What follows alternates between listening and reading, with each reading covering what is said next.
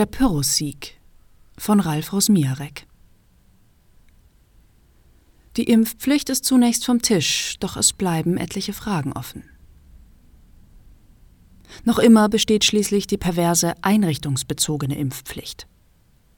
Woher sollten urplötzlich auch Augenmaß und Logik zurückkehren, denn der Gebrauch einheitlicher Sprachbausteine und suggestiver Begriffe diente mehr als zwei Jahre lang ununterbrochen der Manipulation und Fehlinformation des Bürgers und vielleicht auch manches Abgeordneten.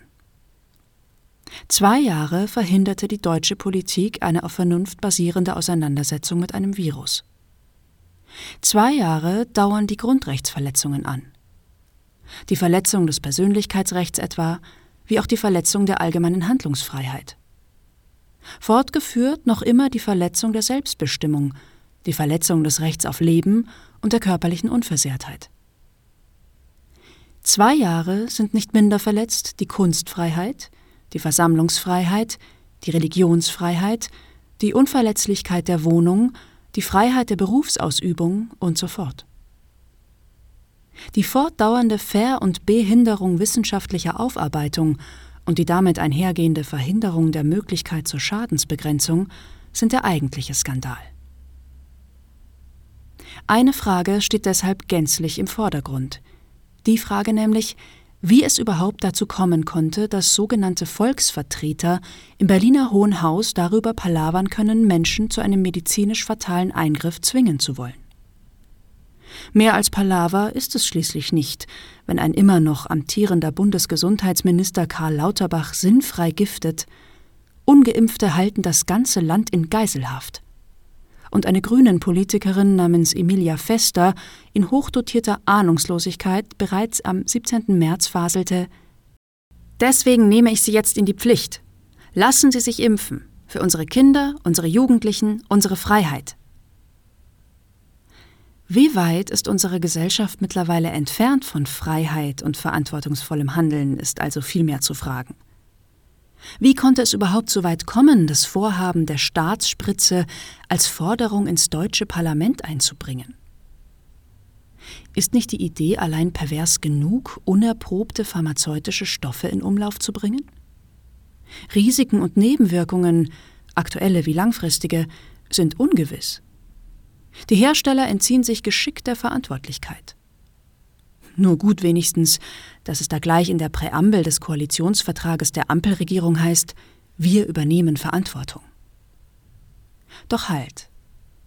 Hat diese Schönschreibung nicht ebenfalls einen Pferdefuß? Justiziable Verantwortung und Politik sind ausgeschlossen. Welcher Politiker wurde je in die tatsächliche Verantwortung genommen? Empfindlich bestraft hingegen sollen die in die Pflicht genommenen werden, die Bürger, die zwar gesund, aber eben nicht solidarisch sind, sich ihren Körper ruinieren zu lassen. Übergriffigkeit des Staates wird als Solidarität getarnt und propagandistisch verklärt. Das Wunschdenken ist die neue Realität der Politik. Seit Angela Merkel nimmt die Ideologisierung der Politik ihren ungebremsten Fortgang. Wenn Sie und Ihre Freundinnen der Freiheit sich einfach hätten impfen lassen, als die meisten von uns so vernünftig waren und diesen einfachen Schritt gegangen sind, dann wären wir jetzt wieder frei, poltert es in verquaster Logik aus grüner Jugendlichkeit. Für die parlamentarischen Spritzenfanatiker, ob sie dem Glauben nun selbst anhängen oder ihn nur propagieren, vielleicht erinnert man sich, da ist noch die Sache mit dem Wasser und dem Wein. Für die ist jedenfalls ausgemacht, die Skeptiker und Kritiker sind der solidarischen nationalen Anstrengung in den Rücken gefallen. Die Dolchstoßlegende 2022 geboren. Wie verkümmert aber ist die Gesellschaft, die hier gewähren lässt, die nicht protestiert? Kann es uns tatsächlich gleichgültig sein, dass es nur noch eine bloße Ansichtssache irgendeiner Partei, Clique, Klientel ist ob man Menschen nötigt, erpresst oder nun gar ungeniert verletzen will? Wie borniert und arrogant ist eine Politik, die den Menschen entgegenhält, ich bin schockiert und fassungslos, wie Menschen hier in Deutschland auf die Straße gehen können, um gegen eine angebliche Diktatur zu demonstrieren. So am 4. März 2022 beispielsweise die christlich-soziale Augsburger Oberbürgermeisterin Eva Weber. Natürlich wird Protest gegen Protest ausgespielt. Die Infamität dahinter will man freilich nicht bemerken, und so kann man gutmenscheln und fordern Respekt vor all jenen, die in der Ukraine für Frieden, Freiheit und Selbstbestimmung gerade ihr Leben lassen.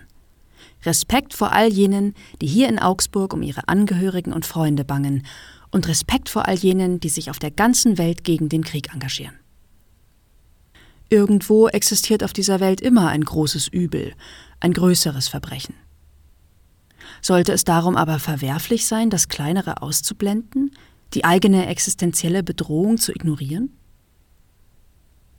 Sollte das Einspruch erheben hinsichtlich Altersarmut, Hunger, Flüchtlingselend, Artensterben tatsächlich aufgegeben werden, Dürfen zunehmende Angststörungen und Depressionen kein Thema eines Aufmerkens mehr sein? Viren und Bakterien existieren ebenso immer auf dieser Welt. Sie sind natürlicher Bestandteil des Lebens. Fast möchte man noch fragen, ob auch die älteren Generationen keinen naturwissenschaftlichen Unterricht hatten. Und heute?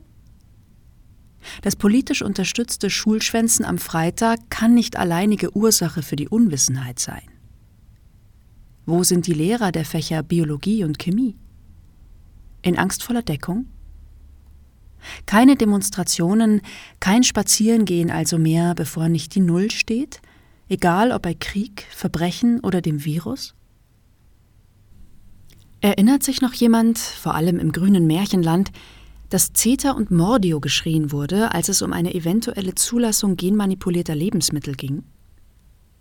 Nicht absehbar wäre, hieß es damals, was es für Konsequenzen für den menschlichen Organismus bedeutete, kämen solche Lebensmittel zum Einsatz. Genmanipuliertes Saatgut auf dem Nachbarfeld brachte manchen Biolandwirt um seine verdiente Nachtruhe. Tatsächlich ist eben darüber nachzudenken sehr berechtigt sogar, und sollte es dies nicht angesichts des mRNA-Giftes erst recht sein? Es sollte mehr als nur nachdenklich stimmen, wenn völlig enthemmt in Medien und in der Politik, aber ebenso bei der Arbeit und in den guten Stuben, über eine Einspritzung schwadroniert wird und diese dann als lächerliche Banalität zum Pieks verharmlost wird. Nachdenklich sollte es mindestens ebenso stimmen, wenn Wolfgang Kubicki klarsichtig vor den Abstimmungen im Parlament sagte Deshalb sollten wir folgende Punkte festhalten.